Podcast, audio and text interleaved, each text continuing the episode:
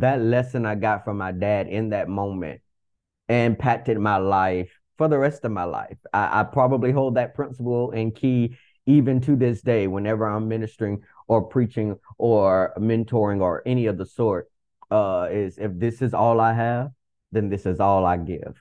Uh, and and trust that the Lord gave me what I was supposed to give. Uh, and it freed me. I, I never had another problem. now for the next couple of years after that. I would preach messages and they would be short. I know there are some people that are wishing I was still like that. but uh they would be so short. I mean 10 minutes max. Oh, and I'm done. I'm out of here. Uh, because I have just came and told y'all what I felt like the Lord said. My next message after that was called The Clock is Ticking. Never forget it. Uh preached at the, my same church at the time. And then uh we were COGIC. Uh my family was COGIC, grew up COGIC and the message was so impactful to the congregation. And my uh pastor at the time was uh really close friends. His actually his spiritual father uh was our district superintendent. Uh so when it was time for convocation that year uh he had asked that i do that message again at convocation uh because what we used to have and i don't know if they still do it or not but at convocation there was a fine arts uh portion of convocation and I got to preach during the fine art section of convocation that year. The message, the clock is ticking. Uh, and it was short. All I did was write out exactly what I felt like God said, but I never had any anxiety or issues about uh, the stuttering problem or how short the message was. Because if this is all I have, then this is all I can give. That's good. That is such a good testimony. Um, can you? Well, what uh, another question I had, but I guess it would be this, or or may not.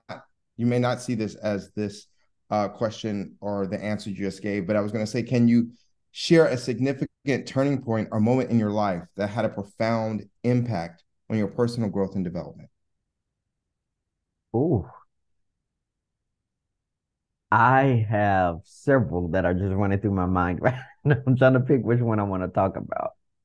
Uh, that have been impactful on my. I will say. I'll talk about one of the the early ones. Uh, as a kid, again, I I started following Christ at a young age, um, and so he was real to me. And then when I got in church, it became God is real, but the way he expresses himself is through church. And the way that we can see him and experience him is through church. Uh, and so from uh, the bulk of my life up until about my teenage years, that was my concept of God. I knew that I could pray to him and he would bless my life and he would, you know, favor me and do all these things. But it, it, it God was stuck in this church box uh, not necessarily invading every part of my life. It was it's like he's not in every part of my life, but he can touch every part of my life. Uh, was the the concept I had.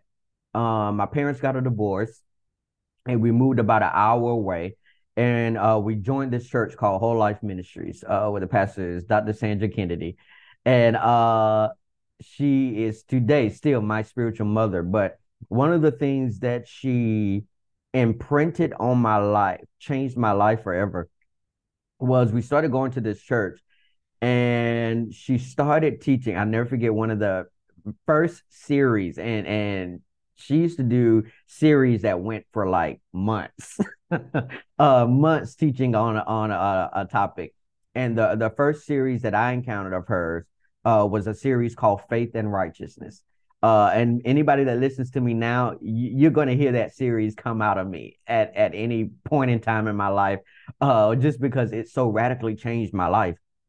But she and she taught this for 18 months. 18 months. I'll never forget it. Uh, 18 months because we we came to the church um during the latter part of the summer, and she was teaching the series the rest of that year, and then the entire next year uh faith and righteousness just the fact that uh that we are the righteousness of god and how do we become righteous uh and how do we stay righteous and how all of it is by faith totally changed my life uh and perspective but what it did for me outside of just teaching me that I am the righteousness of God. For the first time, what changed my thought of God and my paradigm of God was that God wanted to be involved and God had a plan and God was intentional about wanting to be involved in every part of my life. It didn't matter what area of life it was. It didn't matter if it was my heart. It didn't matter if it was my fears. It didn't matter uh, it, it was any emotions I had, any thoughts I had anything that I wanted to be or wanted to do or wanted to grow in. That God wasn't just sitting in heaven and going to extend his hand and going to bless it and change it and open it up, but that God wanted to walk with me in every area of my life. And it, it totally changed my relationship with God. Uh, from that series, uh, that I don't, I'm not praying to God as if he's away from me and and that I'm expecting him to extend his hand, but he is walking with me in a real way. That even if I'm in school, if I'm at a park, if I'm at a concert, God wants to be involved in my life and has a plan for being involved in every area. Uh, and and the reason he made me righteous was so that he could live with me. Uh, totally changed my life. Totally changed it. And, and again, I have been walking with the Lord as a kid, loving God, loving church, but again, it was loving God and loving church was so intertwined that I I I didn't know how to separate the two. But through her life and her teaching in that series, I learned that even outside of church, he really could be intricately involved in my life uh, and and not from a distance, but from walking with me. Totally changed my life. Okay. Another question. You think we can get it in? We're gonna try. Okay. All right. this should, this one shouldn't be too long. What okay. values or principles? What values or principles do you hold dear and try to live your life by? Great question. Um, number one is probably an overarching theme. Uh, I I can think of conversations I've had with my friends, and they're like, "Ricky, what?" But it is a it is a principle of my life, and that is to always walk in love. Uh, the Bible says that I can't get anything from God, and I can't get anything out of the kingdom uh, unless I do it by faith. So faith is my secondary one, but the Bible also says that faith worketh by love. So I know that my faith will not be as powerful and potent as it needs to be if my love life is not where it needs to be. And so that is probably one of the the fights the aims, the standards uh, that I have for my life. That is number one. I want to walk in love. And and the thing about it is, I've had countless times where I have not.